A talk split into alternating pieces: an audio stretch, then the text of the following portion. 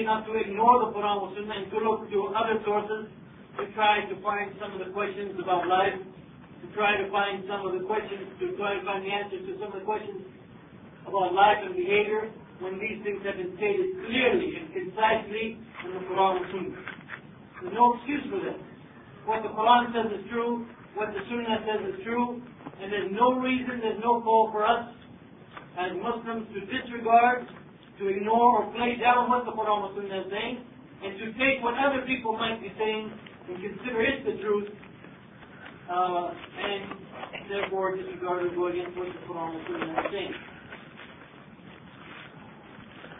Now, unfortunately, although that's the case, and I think everyone would agree that that's the case, that we don't need to go outside the Quran and Sunnah to know what to believe and to know what to follow.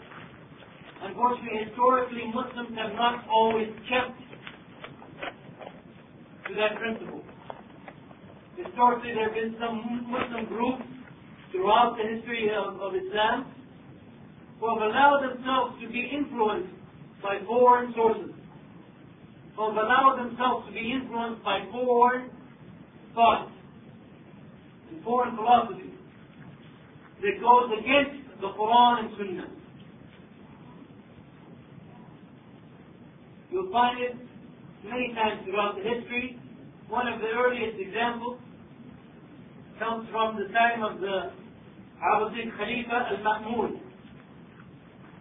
Al-Ma'mun, this uh, ruler, he asked the leaders of the Roman or, or Byzantine Empire to send him the books of philosophy.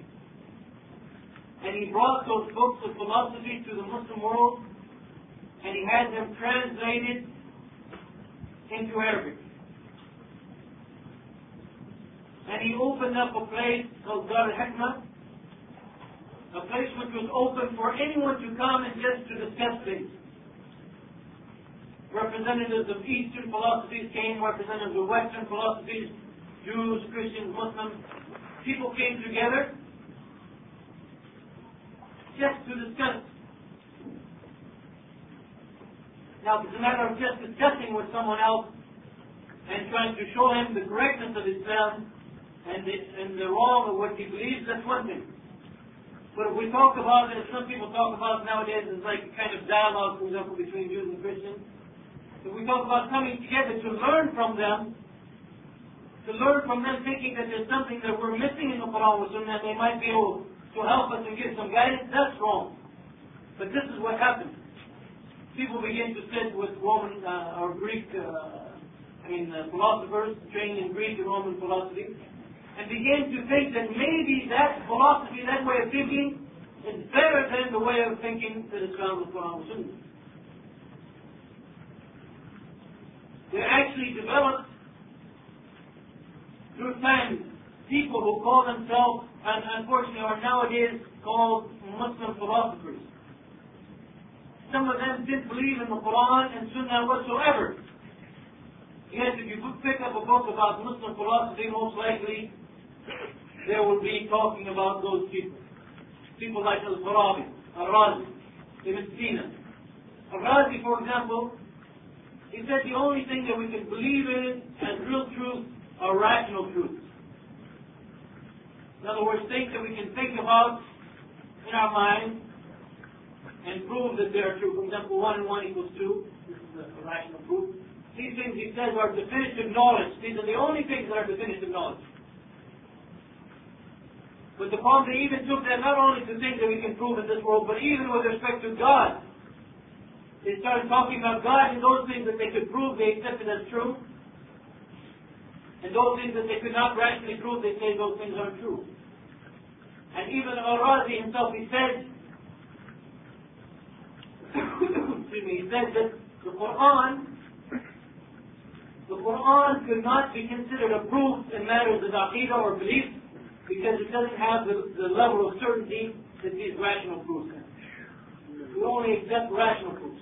Now where did he get that idea? He got that idea from the influence of foreign philosophies that spread into the Muslim world at that time. In fact, this uh, this kind of thinking or this, these uh, influences led to the development of different groups within the Muslim world. Some of them, it's clear that teachings actually are outside the realm of Islam, although as I said, they're called like Muslim philosophers. You had philosophers. You had uh, what we could call in English uh, speculative theologians or Ahl Kalam. And among them also you had a group known as Al-Mu'tazila.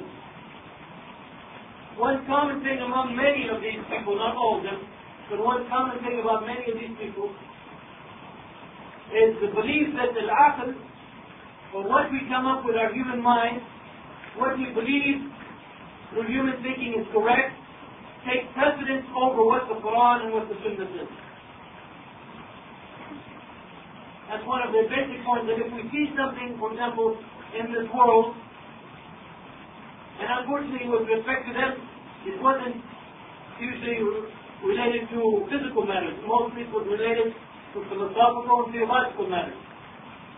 If they could prove, for example, that Allah doesn't have any sifat or any attributes because that would mean more than one Allah, which is what some of them argue. If we could argue that from a human uh, thinking point of view, if we agree that yes, if, Allah has more than one attribute, that means he, there's more than one Allah or one God, then that means we must deny what the Quran says, that the Quran is wrong in that order, it doesn't mean what it says. That's the way they approach the Quran and the Hadith of the.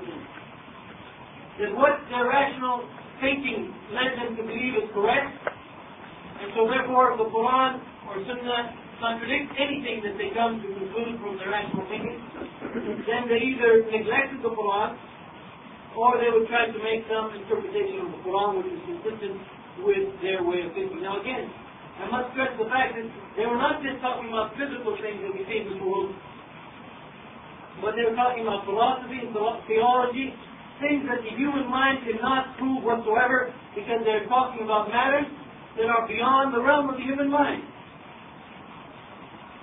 You cannot make an analogy between God, for example, and human beings or things of this world. You say, well, if, if things of this world is something break into two essence or there's two beings, then that also must be true for, for, for God. You cannot do that. You cannot judge God on our standards. But that's what these people did. And this was mostly and one of the one of the starting points behind it was the influence of Western or of uh, foreign thought on this issue.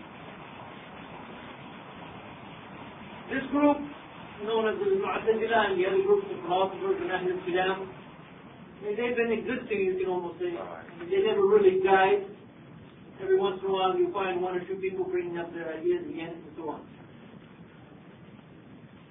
But if we want to really understand the development and some of the beginning principles of the modernist school in Islam, we not only look at that history, which is somewhat related to the modernist school, but also we can see the development of modernism among the Christians and Jews in Europe. Now you see the situation of the Christians and the Jews in Europe is completely different from the situation of Muslims.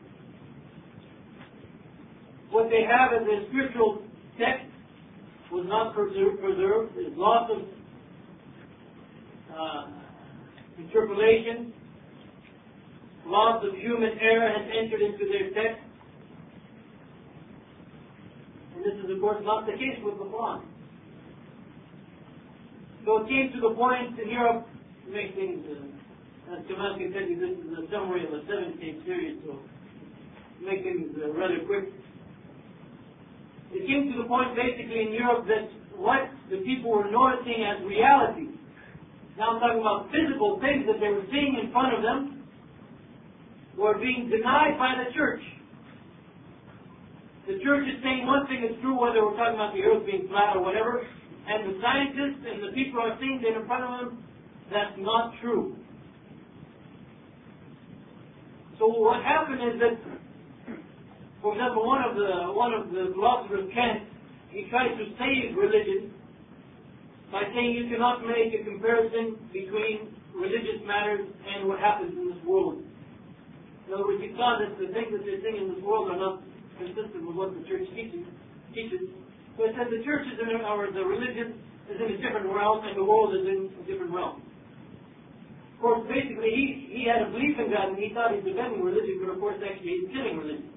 Other words, saying religion has nothing to do with life, it's somewhere off in some other, maybe some personal part of your life. But scientists or people who, who, who saw these contradictions, they had some very difficult choices.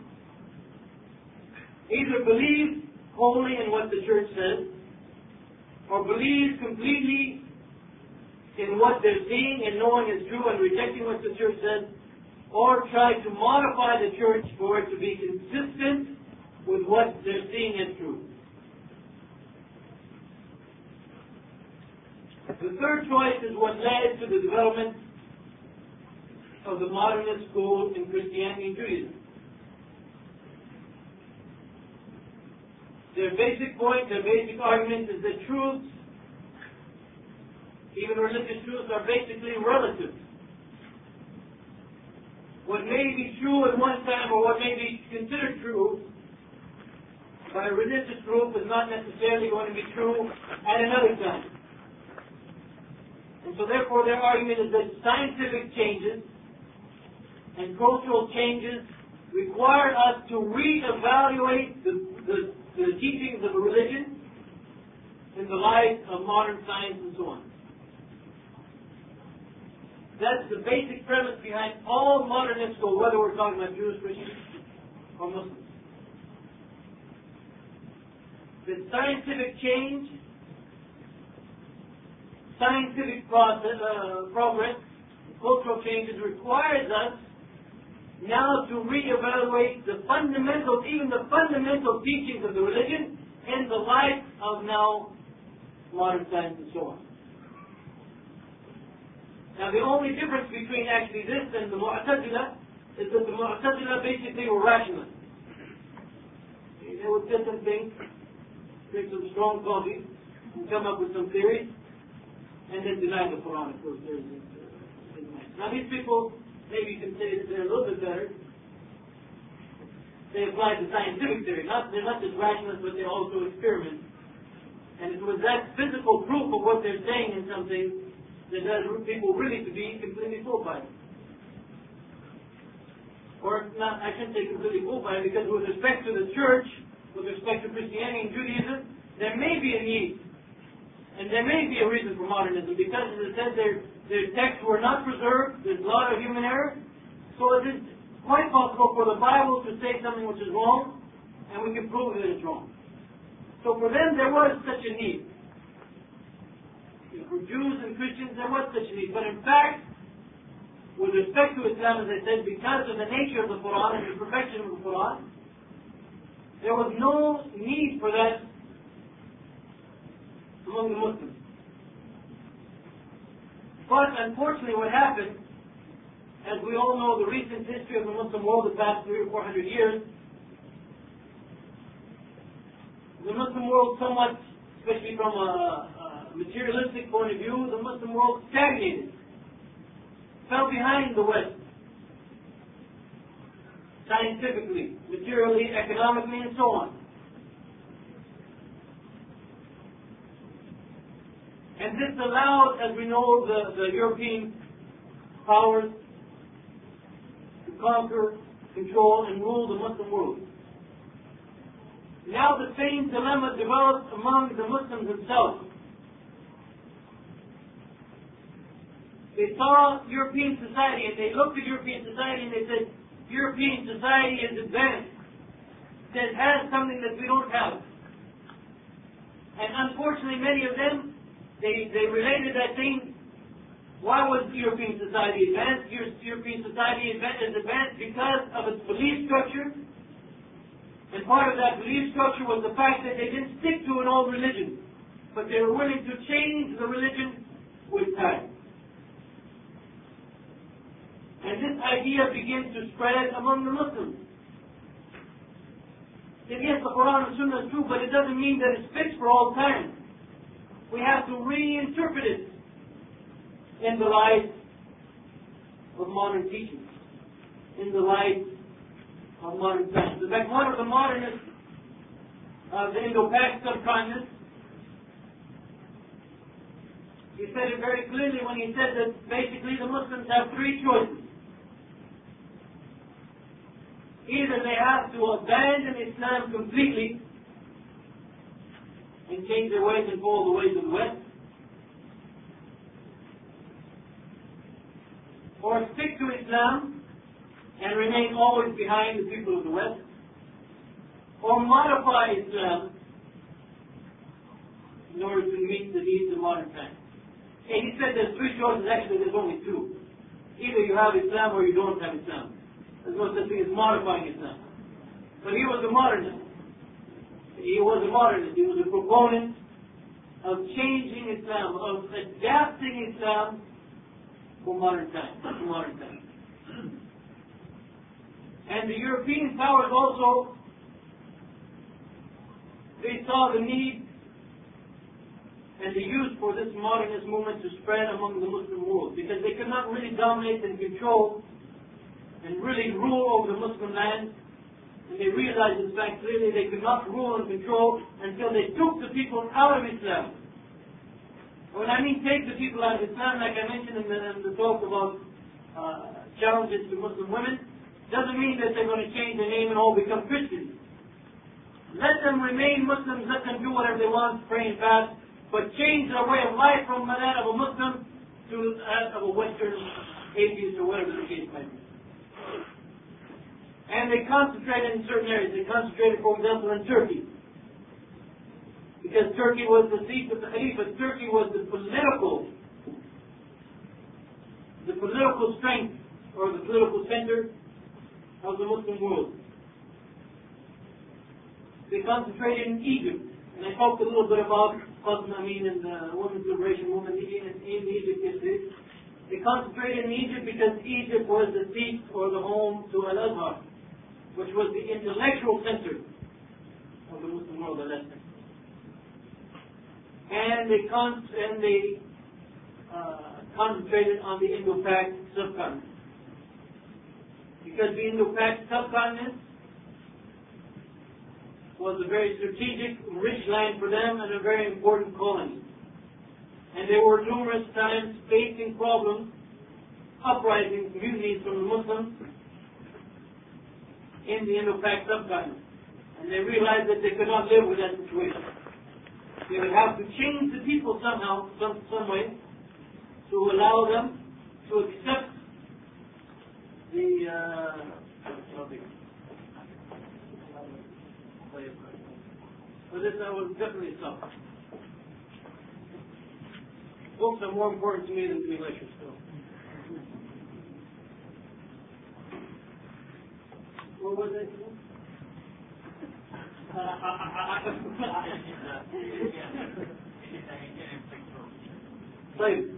Uh, India, say next?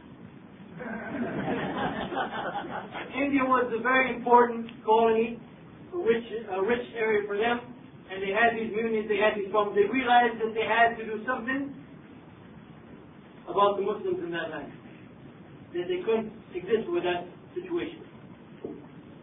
And they began to support and spread those people who had this modernist type thinking. Now, I'm just going to give one example. We could give examples from Turkey and from Egypt and so on, but let me just give uh, an example from India because we want to get to modern times and their influence today. One of the people that they supported the most was Sir Syed Ahmed Khan. So Ahmed Khan, after the Muslim Mutiny in 1857, he concluded that the salvation of the Muslims depended completely and totally upon cooperating and befriending the British and adopting their culture. And in fact, he basically he said that the Muslims would not be civilized until they leave their culture and adopt English culture. He said that there can be no enmity or hatred between Christians and Muslims on religious grounds, because of all the religions, this is a quote, because of all the religions in the world, Islam has the most respect for Christ and his men. One thing that he did is he opened up a university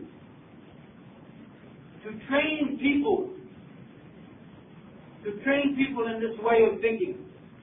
In other words, to create new Muslims, new intellectual Muslims who would be respected because they have a degree from a university. He opened up that university with the intention of creating basically a new generation, or at least a new leadership that would think in the way that he thought.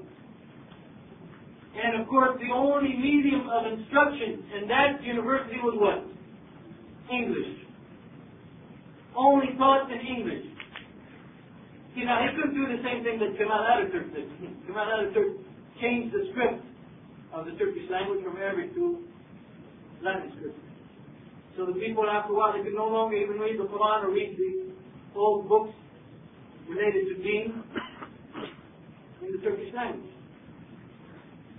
What he did was, if you wanted to go to that university, of course, you would have to become an expert in the in the English uh, language. Basically, his ideas, we can say, that to become modern, to become civilized, you have to become uh, English. If we were alive today, I doubt we'd say that. At this time, England was supposed to be the leading country of the world and that's what he said. Some of his rulings, some of the fatwa, some of the rulings that he, he gave, that shows his modernist type thinking is, for example, polygamy is contrary to the spirit of Islam and should not be permitted except in rare cases.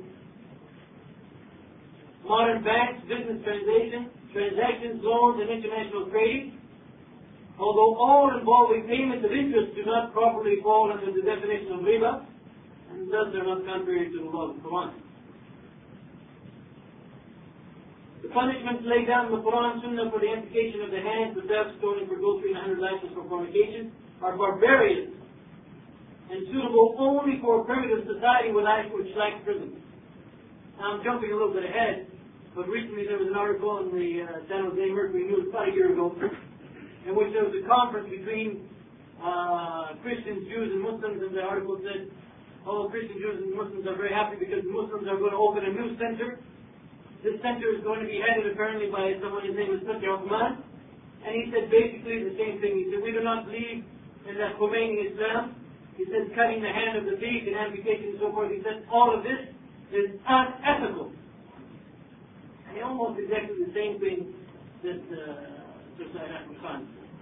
and of course, and of course, jihad is banned except in the direst necessity of self-defense.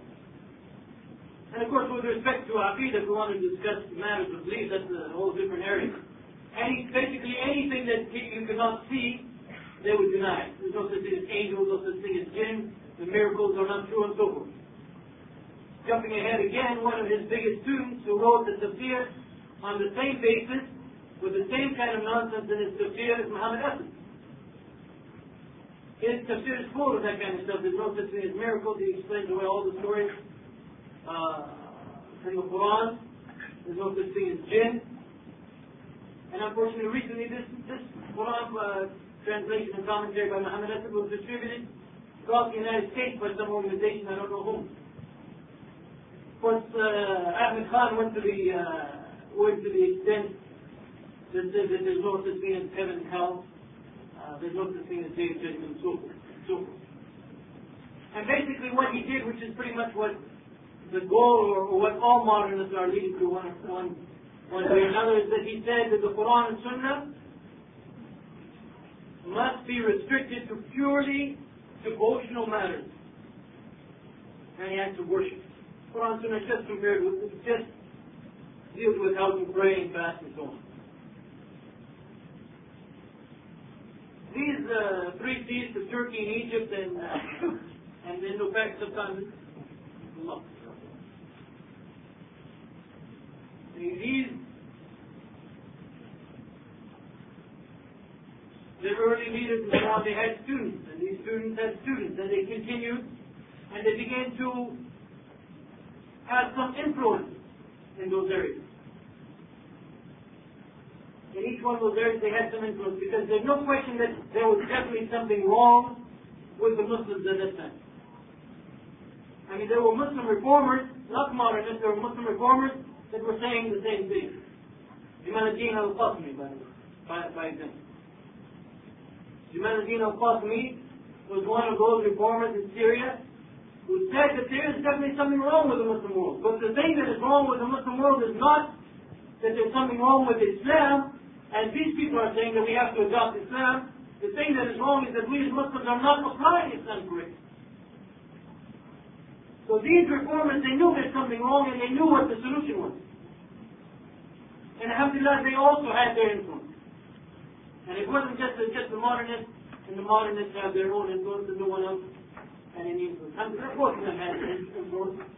Not alhamdulillah, both of them had influence. Alhamdulillah, the, the good reformers also had their, their influence. And in fact, till now, till now in the Muslim world, there's still, if we want to go to the, uh, to the Arabic part for the, the Muslim part of the world, or even here where we're a minority, there's still these factions of modernists throughout the Muslim world, but in particular in the United States, they are perhaps more dangerous. They are more dangerous for a number of reasons, but probably the most important reason what makes them so dangerous here is that we do not have those scholars who have the ability to refute. We do not have 1400 years of literature by scholars that talk about some of their points and refute them even before they even existed. We don't have that access to all that Arabic literature. In English, we don't have much. So they are dangerous here, and in some, to some extent, they are even being more successful here in this country than they are in other parts of the world. There's organizations there's magazines being produced, as I alluded to yesterday, that is promoting this kind of modern version of Islam. And many conferences, even if the conference is sponsored by a group that perhaps isn't, you cannot say it's a completely modernist group, some of their speakers they invite will be modernist. Here comes one now.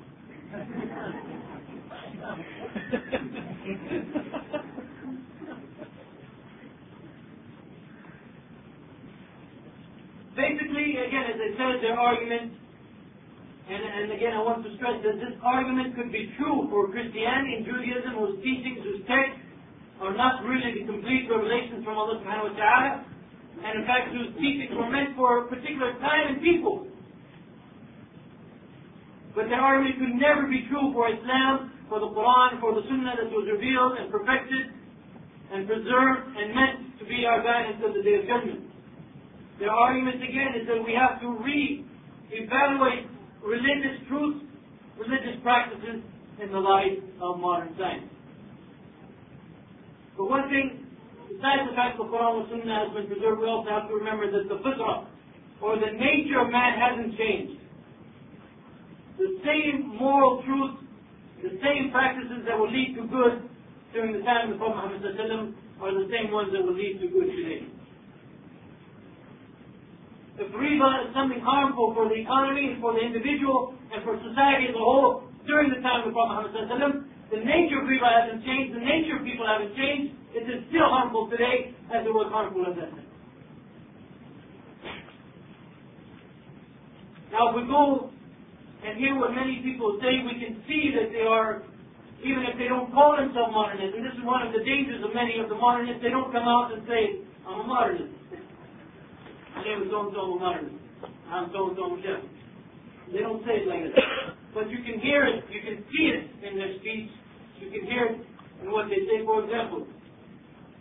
Just to give some examples, one speaker said in a lecture, and this was a lecture that he gave to Christians, I mean to Muslims and non-Muslims, about, I think the, the, the lecture topic was the status of women in Islam and Christianity or something He talks about the hadith of Abu Bakr. Abu Bakr who narrated that the Prophet Muhammad said that whenever, or that a people will never prosper as long as their leadership is in the hands of a woman. And it's been agreed upon throughout the years that it's not proper for a woman, or it's not allowed for a woman to be the head of state. And this is these examples I'm going to give. Basically, they are giving you the, the way the modernists think, the way the modernists treat the Quran and Sunnah that has been brought for our guidance until the day of judgment. This person in his speech said, first of all, the narrator of this hadith, Abu Bakr. I don't know how many of you know Abu Bakr, one of the companions of the Prophet. And this is, by the way, one of their characteristics in their methodology. They lie hmm. Or they distort truth. One or the other. I mean, you cannot say it any other way. He said, according to the scholars of hadith, Abu Bakr is not an acceptable narrator. They have about 15 books of Ismail Rijal, of uh, what the, what the Muhaddithin say about different narrators. I know he's a Sahabi, a companion Prophet Abu Bakr is a Sahabi, and I know what the person was saying was, wasn't true, but I went to all 15 of those books to find, to see if anyone of the muhaddithin, of the scholars of the hadith, said that Abu Bakr is not acceptable name. None. So then he goes on, and he says, although this hadith is in Sahih Bukhari, which is usually a reliable source of hadith, those his words again. He says, we can see that this hadith is not true. The Prophet did not say it. What's this proof?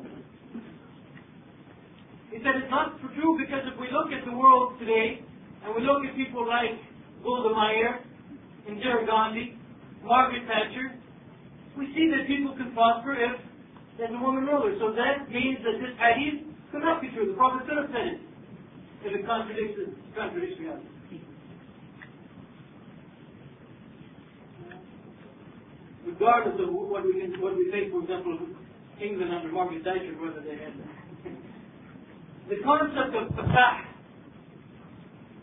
the concept of falah or prosperity in the Islamic sense is not an increase in GNP or decrease in unemployment, but the concept of falah is an all-encompassing concept which includes both this dunya and the hereafter.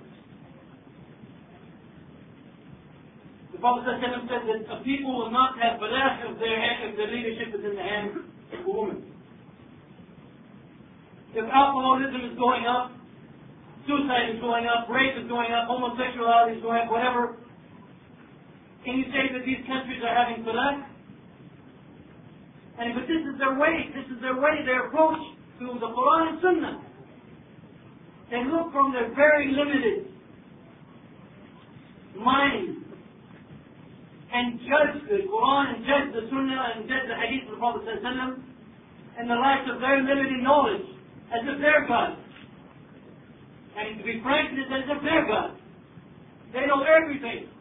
Oh no, these people have falah, so this hadith couldn't be true.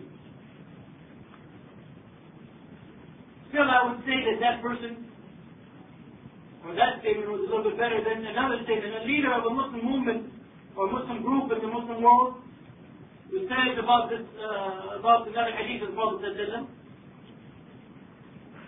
There's a hadith of the Prophet actually it's been, been proven scientifically. In England, this hadith was proven scientifically. That's beside the point. Who cares whether it's proven scientifically or not? We know the Prophet said it, we know that it's true. About the hadith of the Prophet in which if a fly enters your drink, you should put it in completely because the one side of the fly has the uh, poison, the other side has the, not the antidote, the, uh, the cure, the antidote, I guess. Antidote? A new this. He said about this hadith, he said, I prefer to believe a kafir doctor than the Prophet Muhammad when it comes. And this person is, as I said, he is considered a leader of a Muslim movement. Going back, going back to the first person, another lecture that he gave in a, in a conference in Stanford University, and unfortunately it was an Islam summer conference. He made the following statement. Again, shows you, shows you how the modernists, or those that are influenced by the modernists, can look to the Quran and look to the Sunnah of the Quran. He said in this lecture, he gave a long, long talk. Actually, look, I may make this comment. Uh, the one who organized the lecture was very clear about what I was supposed to speak about and what he was supposed to speak about. Well, he spoke about what both me and him were supposed to speak about, but that's, that's, that's I hate that one.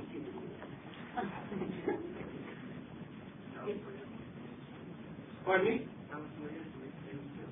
Yeah, I'm, I'm debating. See, in the, in, the, in, the, earlier lecture series that I gave, I named all names and gave all references, and some people were really upset about it. So I think it's sufficient just to see the signs, and when you come across them, you inshallah know them.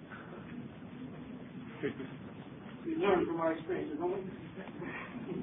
so this man in that long lecture about uh, Sunnah, he said, at, towards the end of the lecture, he said, the Prophet Muhammad used to make ijtihad. Okay? That statement's okay. Some scholars say some of the Sunnah was ijtihad, some scholars say none of the Sunnah was ijtihad, but that's okay so far. He's staying within the realm of what the scholars of Ahl Sunnah Jama'ah say. He said the Prophet sometimes made ijtihad, and sometimes he was incorrect. Okay? So that's okay. So far it's okay. No problem with that. Scholars from Ahl Sunnah wal Jama'ah, they said sometimes the Prophet made ijtihad and Allah corrected him if he was wrong. Right? But here's the point. He said that the Prophet sometimes made mistakes in his ijtihad and Allah did not correct. So what's his next statement? So we have to go to the Sunnah and we have to determine where he was correct in his ijtihad and where he was incorrect. This person is a well-known speaker. He's speaking at ISNA Summer Conference. That shows you how widespread this influence is. Not just their institution, not just their magazines, but they're influencing even other speakers. Well, we went over that. if you want to buy the tapes, Rebecca will be very happy if you buy the tapes and get all the names. But again, this, this gives us an idea of how people are approaching the Quran Sunnah that we have to judge it in the light of our In fact, one person said that it's okay now for women who are menstruating to pray and attend the mosque. Why? Well, during the time of the Prophet they didn't have tampons. Now we have tampons. There's no fear that blood will, will fall on the ground, so there's no harm. and some of these you don't know whether to cry or to laugh. Well, it's the same with the person who said that now that, that excuse me, said that, for example, that American women are different. And so therefore it's okay for an American Muslim woman to marry a Kafir man. Same kind of thing. Same kind of approach. Uh, I don't think we need uh, any more examples, do we? Let me move on to what what is their danger, what are some of the evil effects of this group. First of all, we have to realize that this group, these people, they have their own minhaj, they have their own usul, they have their own, words, they have their own methodology. It's different from the methodology of Ahl Sunnah Jama'ah without any doubt about it. And what does that mean? That means this group is another group from Ahl Sunnah. Another group of heretics and innovators. Therefore, all the things that I said about the dangers of Ahl Bidah apply to them. Don't need to repeat them. But all of those things apply to them. What is particularly, particularly dangerous about them in this country is that many times they use tricky arguments. They verse, they recite verses in the Quran or they recite hadith of the Prophet and many times they're reciting them to people who, for, for example, are not familiar with Arabic language, not familiar with the hadith of the Prophet Sometimes they'll quote weak hadith, false hadith, whatever supports their argument. And this is very dangerous because many Americans, many new Muslims, they're not going to be able to answer. They're going to be maybe even convinced by what they're saying. We would hope that some of the arguments, like the argument about there were tampons back then, this is most rational people won't accept that. But what about the idea that the Prophet made ijtihad? And he was wrong. And Allah did correct him. And he could give you an example of where Allah, where he made ijtihad and Allah corrected him, and then he'll leave it almost as a given that well, there was some other ijtihad that wasn't great. So now we have to reevaluate the sunnah to see where he was correct and where he wasn't correct. And one of the greatest dangers of this group, inshallah I will end on this point because I know that something else is coming up. Probably one of the greatest dangers of this group is that people do not recognize these people as Ahl. They do not recognize the danger that they're bringing about. And I'll just give you one example. Okay, now I'm going to name someone just to, to show you what I'm talking about. When I gave these lectures in our mosque in Boulder, the, the, the seven lecture series, and I quoted people and I named them, people were upset with me for bringing up these statements and quoting these people. They're upset with me for quoting. They should be upset with them for saying them. Instead, they're upset with me for giving a lecture about it. Oh, you want to divide brothers? These are good brothers. We know these brothers. They've been working for Islam so long. They make dawah. Okay, fine. If they did some good things, we accept their good things. But we also have to be careful that if they're spreading some evil, that we cannot accept that evil. This is a munkar. If you give a statement like that, if you give an opinion like that, if you do an action like this, this is a munkar like any other munkar. And it is obligatory upon us to change it. Even if it comes from your father, your brother, your sister, your wife, doesn't matter where the munkar comes from. Even if someone is the greatest mujahid, if he just spent the last 20 years fighting the kuffar and he comes in here he said, oh, I spent 20 years fighting the kuffar, let me have a drink of wine to take a break. No one will accept him. But instead, if he makes statements like this, which is just as much this, and sometimes more kufr than taking alcohol, people will defend it. So one of the greatest changes is people are not realizing who these people are and what they're actually saying. Those two examples I gave of the hadith of the woman ruler and the other statement about the ijtihad of the Prophet and they came from Jamal Badawi. Jamal Badawi is the one who made those statements. How many of his tapes and everything are being distributed and people are praising him as a great scholar? Suppose you just embrace Islam, you watch the tape, you watch this film, and you just and you embrace Islam because of his dawah and what he's spreading, and then you go and listen to him and say, ah, this is Sheikh Jamal Badawi, and then he says something like this. We have to realize these things. We have to warn people about it. Yes, Sheikh Jamal Badawi, maybe he's good in some things. If you want to make a dialogue, if you believe in dialogue with Christians or debate, yes, he's good in that thing. But be careful about him. Don't let him speak about this in this issue because he has ideas which are wrong. We have to recognize these people. And we have to point out what they're saying. And we cannot defend them just because of the good that they did. Allah subhanahu wa ta'ala will reward them for the good that they did, inshallah. And we accept their good deeds, but at the same time, if they do something wrong, we have to advise them, and we have to stop them if we have the ability to do so. One fact, as I mentioned in the statement from name is AAA, I don't know what the AAA stands for. He's the one who says that Muslims have three choices. Either stick to the old Islam, stick to Islam, or leave Islam completely for the way of the Kuffar, or modify Islam, in fact, what he said there is really showing us what the modernists are all about. They are actually taking people out of Islam. If you're a Muslim but your way of thinking is completely modern, modernist, you accept some of the Quran, you reject some of the Quran, you accept some of the Sunnah, you reject some of the Sunnah.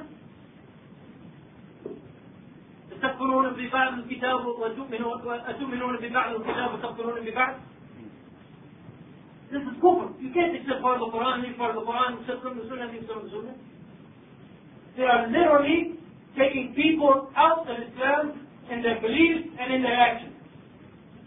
And this is the greatest danger of this group. Maybe some of the steps, maybe some of the things that they do is not kufr, but if people continue in this way with that way of thinking, actually they are taking them out.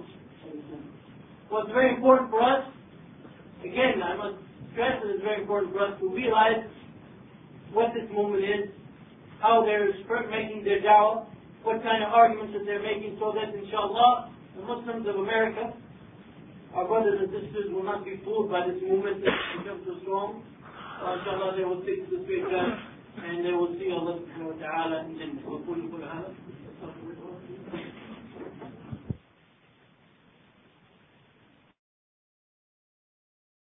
And new evidence that uh, Aisha was actually 17 or 18 when she got married. So these things are actually true. I've heard some of them with all of ears. This isn't something that this brother making up. You don't believe me? No, I'm confirming. I'm confirming that I've also heard some of these things with my own ears. No, look what. That that you have, okay? So I'm, I'm co-signing this. I've actually heard some of these statements with my own ears that our brother has made. So it's not a matter of diva or slander, these are facts. And uh, he has been addressed on some of these issues. So it's not a matter of what kind of holes at the. Uh, we have a number of questions uh, here. Some of them are very specific. Uh, the first question is concerning uh, uh, Wafdi Muhammad. Uh, would you say that he is a modernist, being that he holds many of the tendencies of the modernist, such as denial of the existence of jinn, such as his uh, apparent obligation of the necessity of hijab for women, and his uh, statement saying that Jews and Christians and uh, Magians and other groups of Catholics are actually believers and that they will go to Jannah. Would you, do you have any comment on this? Would you like to take 他是电视。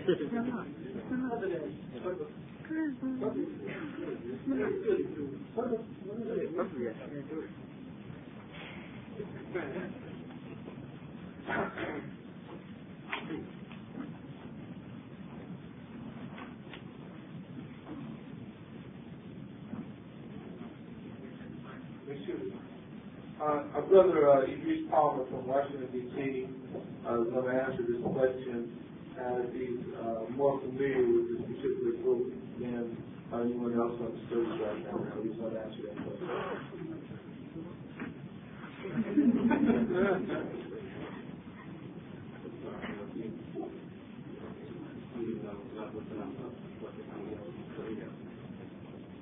Um, in regards to this particular question, I think that um, uh, Brother Jamal pretty much laid the groundwork for the uh, characteristics of the majority of people of this modernist type of uh, ideology, which seems to be pervading, particularly here in the United States, and I dare say through many of the countries in the Western world. As far as the specific question of uh, Mr. Muhammad, I think that it's uh, fairly evident that he subscribes to a number of principles uh, which Brother Jamal Jamaluddin uh, has mentioned, and many others which uh, many people have uh, either overlooked or possibly forgotten, or have even gone to the extent of making excuses for uh, such as him uh, stating that he was the manifestation of God, him stating, for example, that uh, his, uh, he was born of a virgin birth, of stating, for example, that, um, uh, or rather justifying that Muslim women can marry Catholic men, as a total negation of uh, the necessity of hijab for women, as well as a number of other factors, uh, particularly, for example, uh, making tafsir of television shows and movies, and uh, using, of course, a multiplicity of sources from mythology, astrology, numerology, and so forth, uh, in order to justify these particular uh, ideas. So, this is basically, this is uh, a very, very brief summary of uh, this one. To give you a very classic example, there was some years ago, I believe it was in uh, 1977, where he gave a speech right here in Chicago, in which he stated that this particular society is such that a person should have any kind of sympathy towards homosexuals, uh, that uh, even though you may not necessarily be a homosexual uh, or necessarily come out and speak, let's say, uh, against it, the mere fact that you are sympathetic towards it makes you a homosexual. Um, just last year, on National Public Radio, he was uh, on a nationally broadcasted interview in which the uh, host of the show asked him, what is your position regarding homosexuality? And he stated, and we have a recording, in which he responded that his position would be that of any sober-minded Christian. So they asked him, can you give us a more direct answer? He said, what is your position regarding would you accept and admit a homosexual into your community? He said, as a man, W.D. Muhammad, yes. He said, as the leader of the religion, no. So, uh, according to his own criterion, which he stated in 1977, he said that uh, if you are even sympathetic towards Christianity, it makes you homosexual. So, doesn't that mean that he doesn't follow his own religion from his own statement? Or he doesn't change it? I don't know exactly what it change. About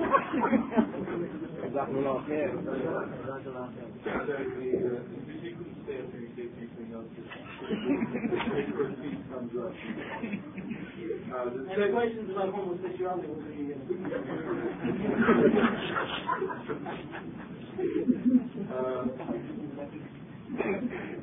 uh, the second question is, uh, please talk about music.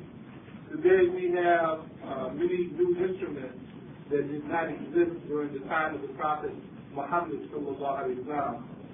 and that I have heard some speakers quote different hadiths to establish uh, their position that music is actually allowed, or many forms of music are actually allowed, or just a part of culture. And being that in these opinions of these particular scholars or speakers, whichever the case may be, that being that music is a part of culture, and the Prophet of Islam did not forbid culture, does not that in turn make music uh, permissible? Could, uh, one of you brothers please respond to that uh, question.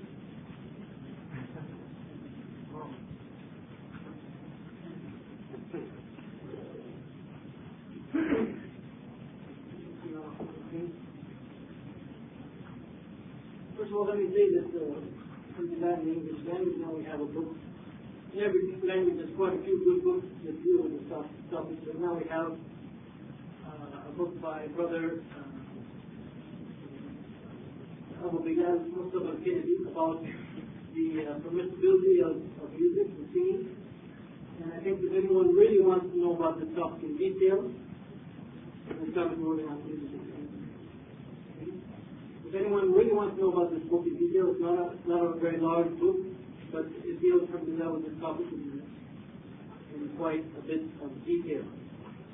Uh, with respect to the, uh, the question, most of the hadith actually that talk about music, most of the hadith are actually weak, fabricated, and unacceptable.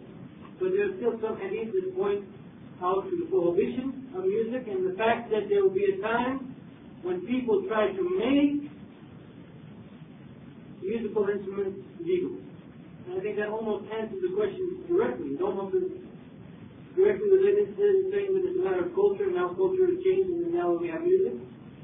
Just because of a change in culture, or moving from one culture to this to another, this hadith makes it very clear that music is forbidden for all time under any culture. Because he's saying that, that there will be a time in which people will try to make uh, music halal. First of all, we have, uh, secondly, we have statements of Sahaba about the meaning of Lahw al-Hadith in, the- in, the- in the Quran, that it refers to music, and these are, statements of Sahaba, and there's more than one statement of Sahaba on that point. That means uh, the, the statement of Sahaba, none of the Sahaba disagree with what he said. It is, in essence, uh, either considered a hujjah or it's considered very close to being a hujjah, is the tafsir. Well, so the pro- prohibition in the Quran of Lahw hadith as the Sahabi explained it, as applying to music, is evidence that music is not, uh, not permissible. Well, as I said, that book, if you really want a detailed uh, discussion, I highly recommend that you, that you read that book. Uh, there's a next question is kind of interrelated. Uh, and in fact, this is interesting because there are some musical groups out now who are claiming to be uh, Muslim. And some of these groups have uh, records where they have Quran playing in the back, someone singing the Quran, and music playing to the Quran. And the question is, is this a kufr? Is this action of kufr? Or is it uh, haram, or what is the Islamic uh, ruling on this particular uh, uh, foolishness? That's what I Well, we all know where Brother Kamal is coming from. uh, whether or not this is haram, this is very clear. I hope that there's no question in anybody's mind of such a thing with respect to the Quran. The music in general is haram, obviously putting the Quran to music or using the Quran as background for music and, and, and stuff like that is. Now, someone comes to the text uh, on any issue, and it is clear to it is clear to them uh, that something is forbidden from these texts, it is made clear to them, and they accept that those texts are clear. But regardless of those texts, they still say that the matter is halal. This is a type of kufr. You know, in a matter like this, where there's a difference in ijtihad and so forth, we would not make necessarily takfir or say that someone necessarily is a kafir, but more importantly, is how Allah subhanahu wa ta'ala will deal with them on the day of judgment. If they know clearly that these texts are clear, but they still say, no, it is halal, and they make halal what Allah has made haram, or vice versa, this is the kind of kufr. So Allah subhanahu wa ta'ala will treat them knowing what they know and knowing their intention and what they do. The next question, inshallah, is that certain uh, self-proclaimed modernist scholars have the opinion that it is permissible for a Muslim woman to give dawah to kuffar uh, through participation in panel discussions and study groups at universities or what have you, in which men and women will be quickly mixing together.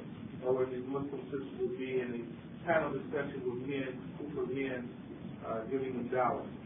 Is, uh, what is your uh, position concerning this action and what is the Islamic uh, ruling concerning this?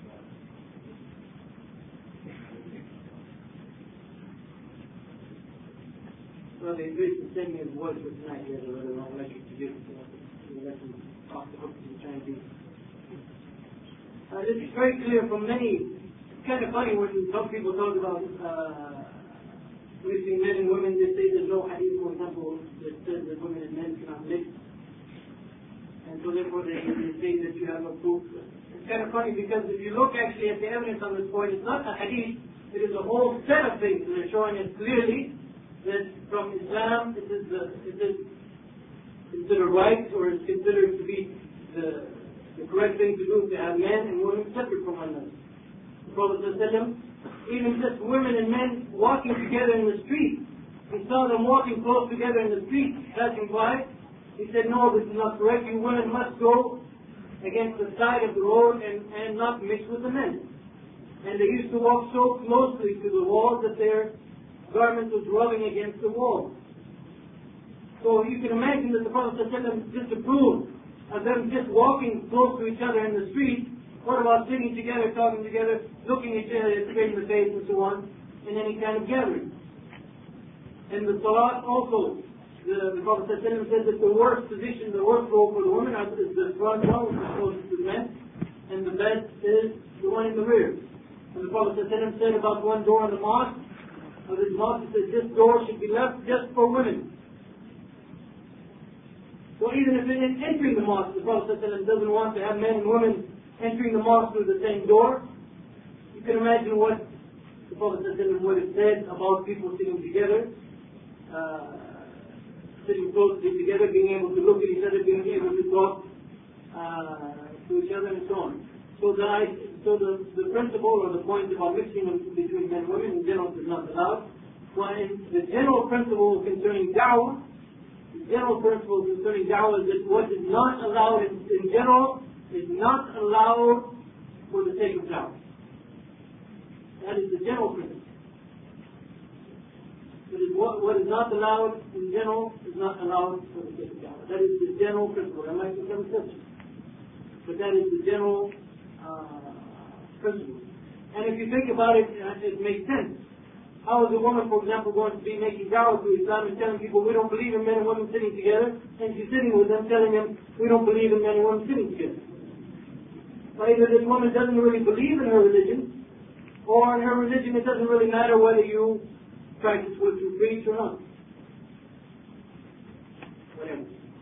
This is they have to take away around. I think, what about the other Oh. paragraph for man on the woman? For men, uh, with respect to Yeah. also the, also the principle is the same. That in general, the, what is forbidden in general is forbidden uh, when making da'wah. But if there's no other, if there's no other means, for example, for, it's much easier for a man to be covering his aura, uh, to be talking to women, to be talking to groups, groups for non-private, than it is for men, for women. And also in general, it is much more allowed for, for men to be going out than it is for women. So the only way that da'wah can reach uh, some women, like I said, even this setting right here, we are actually talking to the women as, as well as to the men. Uh, if that if that needs to be done, it is okay, it is permissible. But what is even better is to have women meet with women, Muslim sisters, and men meet with men. This is the best it can be arranged. But in our society, in our situation, it is not always possible. Course, scholars in their mosques, they try sometimes, they have public dinners and they invite people to come to the public dinners and they try when they come to tell the men to go to where the men are and where to go, the women to go to where the women are. Sometimes the people get very upset with that. but you know, the principle is that we do what is correct to the best of our ability under any circumstance. There are a couple of questions uh, related to music and to some of the issues concerning Jamal Badawi and Warith Muhammad. Uh, for the record, uh, we're running out of time, so we're not going to get into those particular questions. Uh, Brother Tawfiq from Philadelphia, I believe, has some books available uh, for sale. Uh, I don't know if he has them with him on the matter of music. Okay, so if anybody uh, wants to get some of these books on music, I believe brothers and brothers in Philadelphia have them. They can check with one of me or Brother Tawfiq about getting the books on music, and the book goes into great detail about this issue. So if someone wants follow-up information, they're welcome to purchase their books from the brothers sisters or any other brothers that might have access to these books on music. Uh, also concerning the matter of Jamal Badawi the modernist movement, seven tapes that Brother Jamal did on this issue. They, Darl Mecca, which is in the soup here, has those seven tapes. You can buy them for about a dollar fifty a piece. You can get I got it. for two dollars. I know it doesn't make any sense. Dollar seventy-five? Okay. So, so you can get those tapes for $1.75 a piece, and he has a lot of documentation on uh, these issues, and you're, welcome to get them and listen to them. Uh, there's another question here I want to squeeze in, though. Um, that I once asked someone from the American Sikh Association about polygamy, and he said that it was haram for an American Muslim to do it. And that even if an American Muslim brother goes to another country to do so, to marry a second wife, it is allowed for him to do so because the American government does not recognize polygamy. Uh, do you feel that this person from the Fifth is a modernist, first of all? And are you aware of the Islamic position in regards to the practice of polygamy in a uh, country such as America that formally uh, denies this right.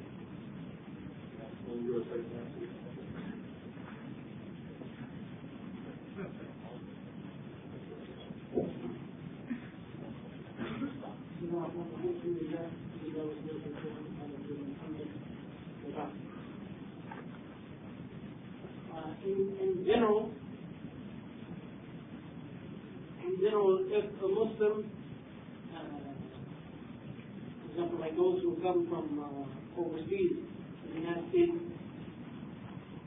and he makes a pledge to a non-Muslim government that he will abide by their laws, if those laws do not go against the Sharia, uh, then he can abide by those laws, as long as they do not go against the Sharia.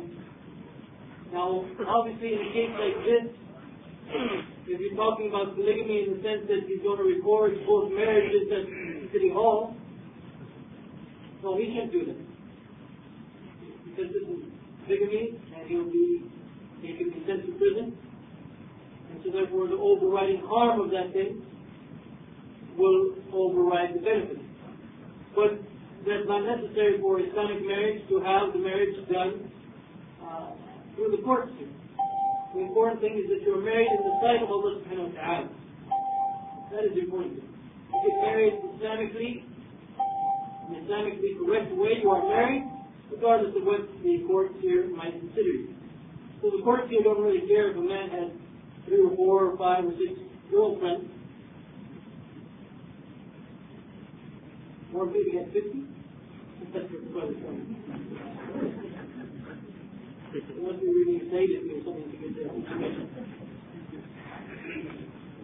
So therefore, the, the uh, marrying, therefore, basically what I'm trying to say is that from, uh, for a Muslim to marry more than one here, there's ways that we can do it in such a way that the law here will not touch you. So therefore, there's nothing wrong with it. Another question. Uh, could one of the speakers please comment on the practice of Kwanzaa? Uh, I think all of us have heard of Kwanzaa and probably know what it is. Could somebody practice, speak on this? Is it halal or haram or good or what's the status of Kwanzaa regarding uh, Muslims?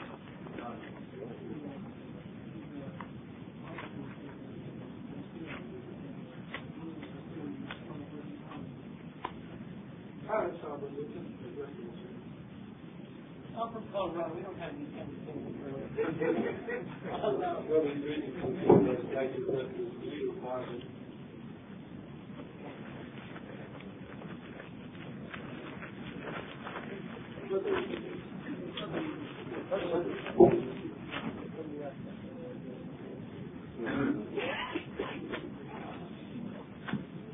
In respect of Kwanzaa itself, I can only really speak about just some of the, origins of it, uh, due to the fact that uh, we had a brother who was scheduled to be here uh, for this conference, but due to a, in fact, he had an operation, he wasn't able to make it. But he's actually done, I'm speaking about the Talib Abdullah, who has uh, actually done a great deal of research into the celebration of Kwanzaa. Uh, so much so that uh, there were a number of black nationalists who, after he came out with his research, who were actually uh, looking to kill him uh, due to the fact that uh, he went into showing, for example, how many of the origins of Kwanzaa uh, were basically thought up by this uh, professor at the University of California Ron Karenga, who in the late 60s was a very well-known and popular black nationalist, and that he actually incorporated a number of ideologies and philosophies in order to come up with Kwanzaa, yet through regular, as we say, urban folklore, uh, it's been thought of that Kwanzaa in its uh, origin actually came from Africa and has been associated, as you say, with African Americans and so forth.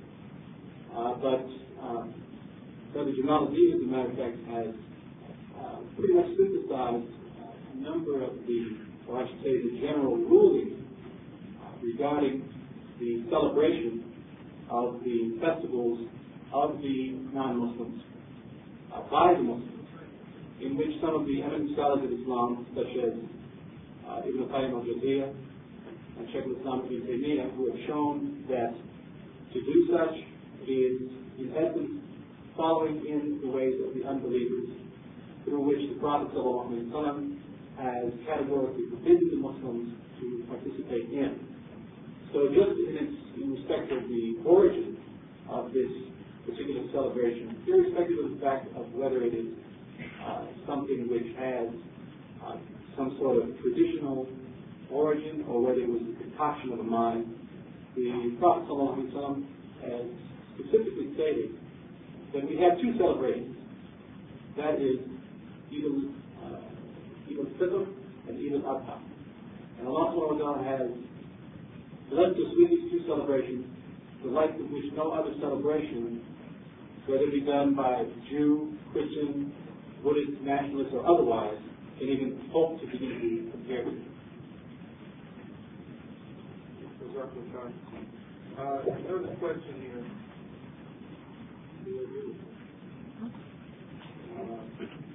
Uh. Uh, what is rationalism and does it have a place in Islam? Brother Jamal, would you like to address that? What, what is rationalism and does rationalism have a place in Islam? Uh, rationalism has a philosophical school of thought, or the rationalist school of thought.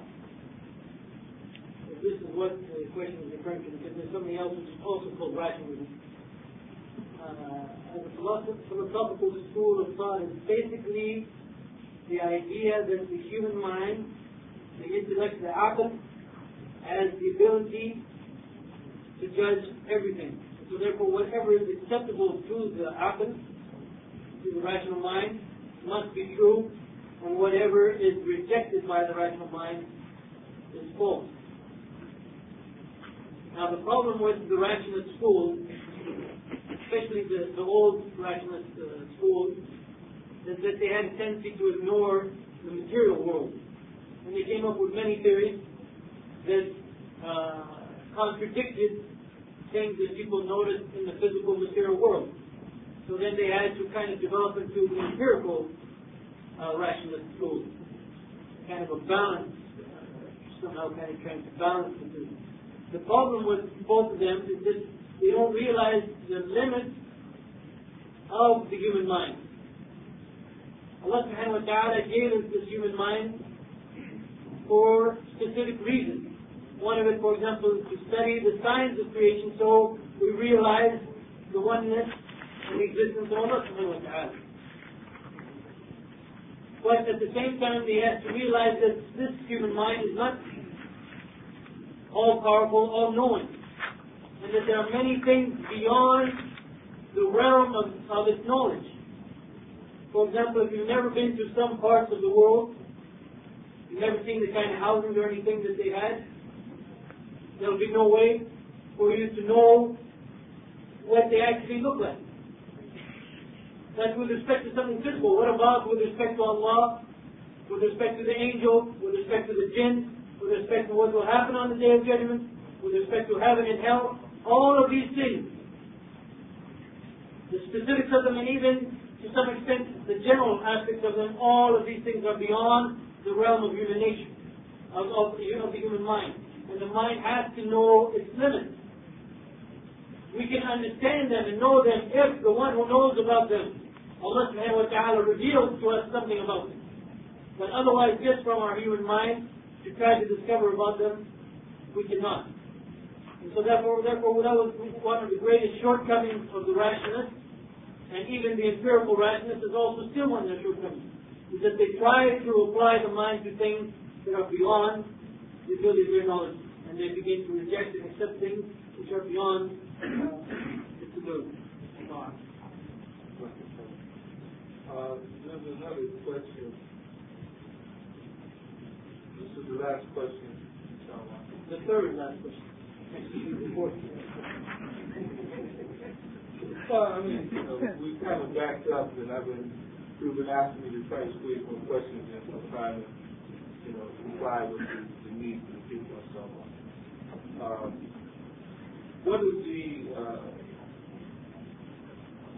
the ruling on Islam on uh, the uh, celebrating of the Milad, the birthdays of individuals, and also the birthday of the Prophet Muhammad.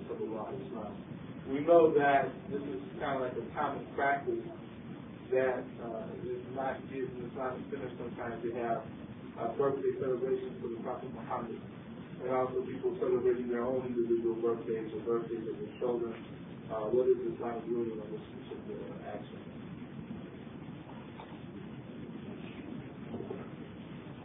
Can I I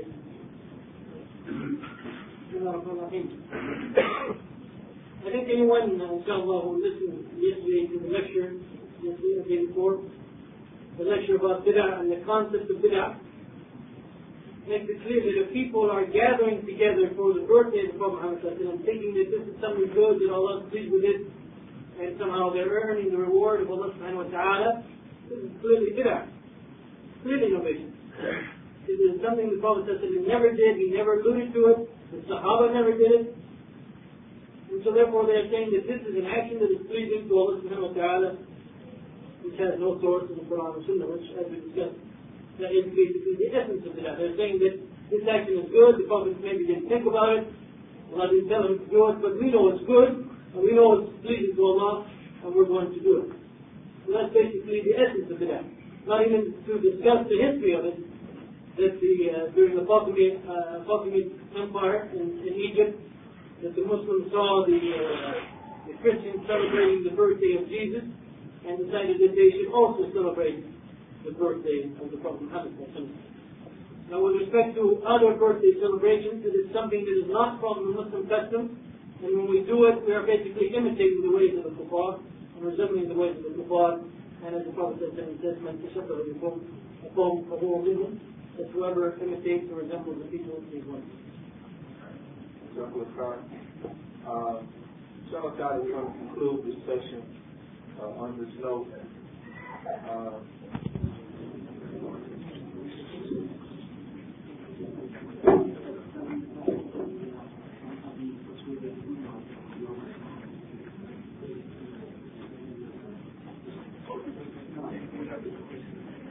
وعلى آله وصحبه أجمعين. آه، أولا أنا سعيد جدا بلقائكم. آه، لأننا ولله الحمد آه، يجمعنا وصف واحد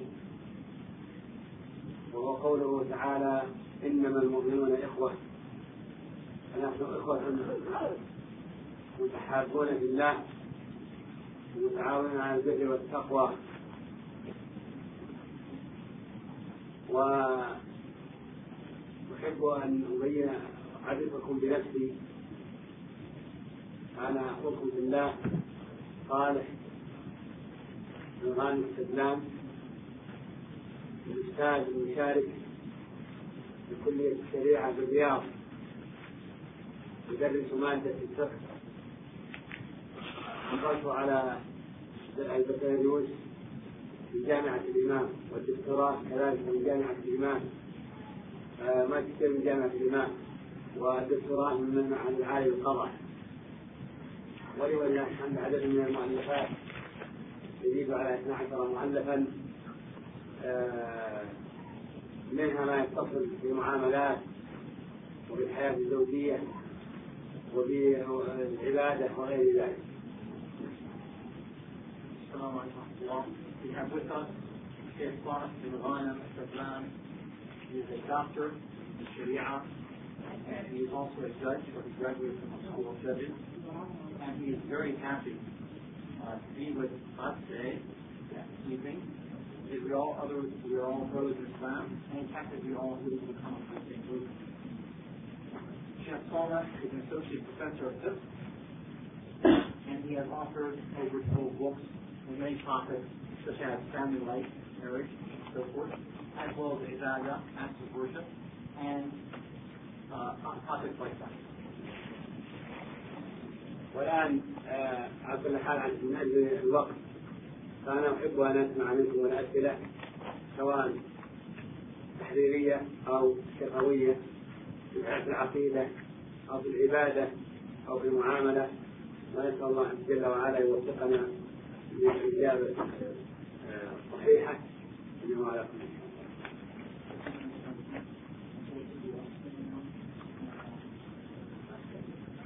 So let me of these questions were apparently um, in other lectures. Um, and it was really in regards to Aqidah, Iman, Wadi, and acts of worship. The first question is, is it permissible under any circumstance to bow and make sajda to other than Allah, for example, to a kung fu karate expert? Because seven, and when you use الإلحاد من الأحوال المحركة والكسر بذلك خصوصا في درجة الخاطئ احترام من احترام ويرفع ليس الركوع تسويا وضبط المستوى ولكن ما أجمع بسم الله الرحمن الرحيم إن الركوع والسجود نوع من أنواع العبادة. في الحديث التشهد التحيات لله والصلوات الطيبات. ومعنى التحيات يعني في جميع التعظيمات لله سبحانه وتعالى. والركوع كان جائزا والسجود كان جائزا لمن كان قبلنا.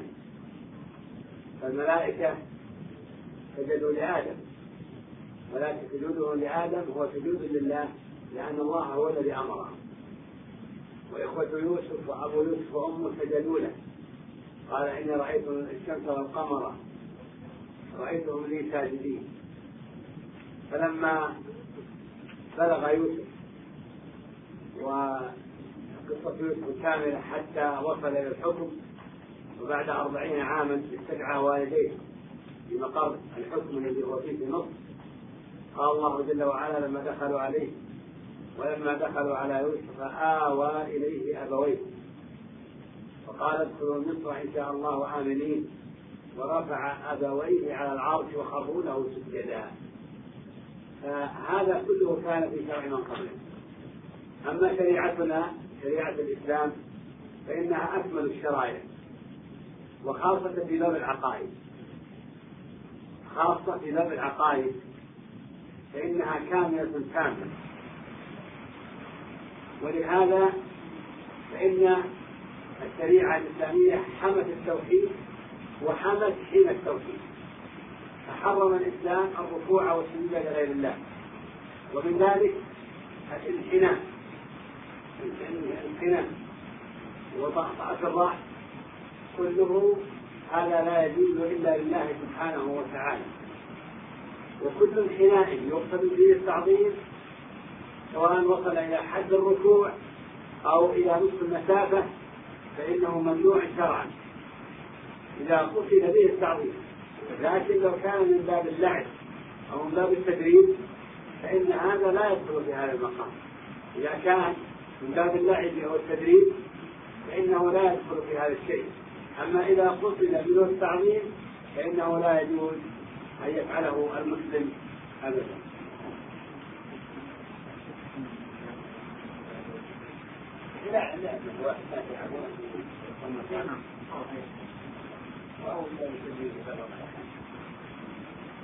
The Sheikh gave a very uh, clear and beautiful answer. He said, not a question about ruku', which is bowing, and sujood, which is prostrating, is only allowed to do for Allah alone and no one else. The proof of this is the statement of the Prophet Muhammad when he told us to do the tashahhud, is what we say when we sit down uh, in Salah, we say Attahiyat Lillah, the Salawat, the Tayyibat. And she said the word. Tahiyat, an Arabic word, means all types of worship. It says Tahiyat Lillah, all types of worship and acts of honor only go to Allah alone. So bowing the head, whether it's posing in a foot with the back is straight, or just basically bowing the head slightly in the down, only begins to Allah subhanahu wa ta'ala. Therefore it is forbidden in this religion of Muhammad to do this whatsoever. This action of bowing the head and prostrating was allowed in. The reason the Quran that Allah subhanahu wa ta'ala ordered the angels to bow to Adam, to prostrate to Adam. And that's well known in incident. Their bowing to Adam was not to Adam himself, but rather to Allah ordered them And by obeying Allah's commandments, they are bowing to Allah subhanahu wa ta'ala. But they bowed to Adam. They were not worshipping Adam though. Additionally, we see that Yusuf, in two incidences, that first one, the stars and the sun, bowed to him. And likewise, when Yusuf became in charge of the very high uh, uh, position inside the government of his time, his parents came in and they bowed to him. They prostrated to him. And this was acceptable in the religion before Islam. But because Islam, the religion of Muhammad sallallahu alayhi wa sallam, the of Muhammad is the most complete religion, specifically in matters of belief and matters of worship which belong to Allah subhanahu wa ta'ala, it is not allowed. So, the Sharia protects the Aqidah. The laws of the religion protect the belief of the religion. So therefore, bowing in any way, even moving the hand, head slightly, in karate or, or outside of karate or in kung fu or anything martial arts, or in any way to show honor and respect is forbidden in the religion. So if a person wants to honor or magnify or make this or make this person tremendous in his sight, it is, it is prohibited for him to bow. And there are other actions which are also prohibited in matter because all these acts of worship should be only going to Allah subhanahu wa. But it is allowed, as she has said, that during play or during uh, uh, learning certain types of actions, whatever they might be, if a person bows his head. Not out of respect, but for instance, if they are playing among themselves and, and, they, they happen to be bowing their body, moving their body down, they're ducking or something like that, or uh, doing some kind of motion, it's okay, but not out of respect. And not in the way as the question came, and in the way the prayer comes. So all these are prohibited. The next question. The next question is, can you explain the connection between Iman, Ilm, and Amal Salih? ال-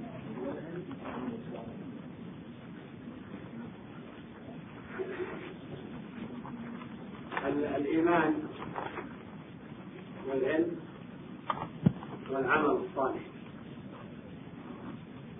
آه، هذه المسميات كل واحد منها بمسمى مستقل آه، له علاقة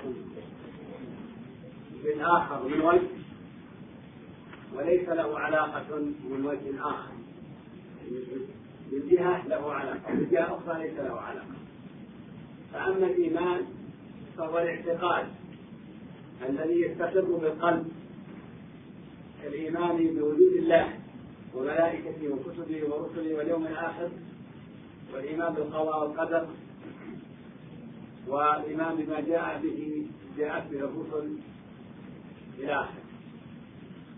ويترجم هذا الإيمان القلب يترجمها اللسان بالنطق بالشهادتين.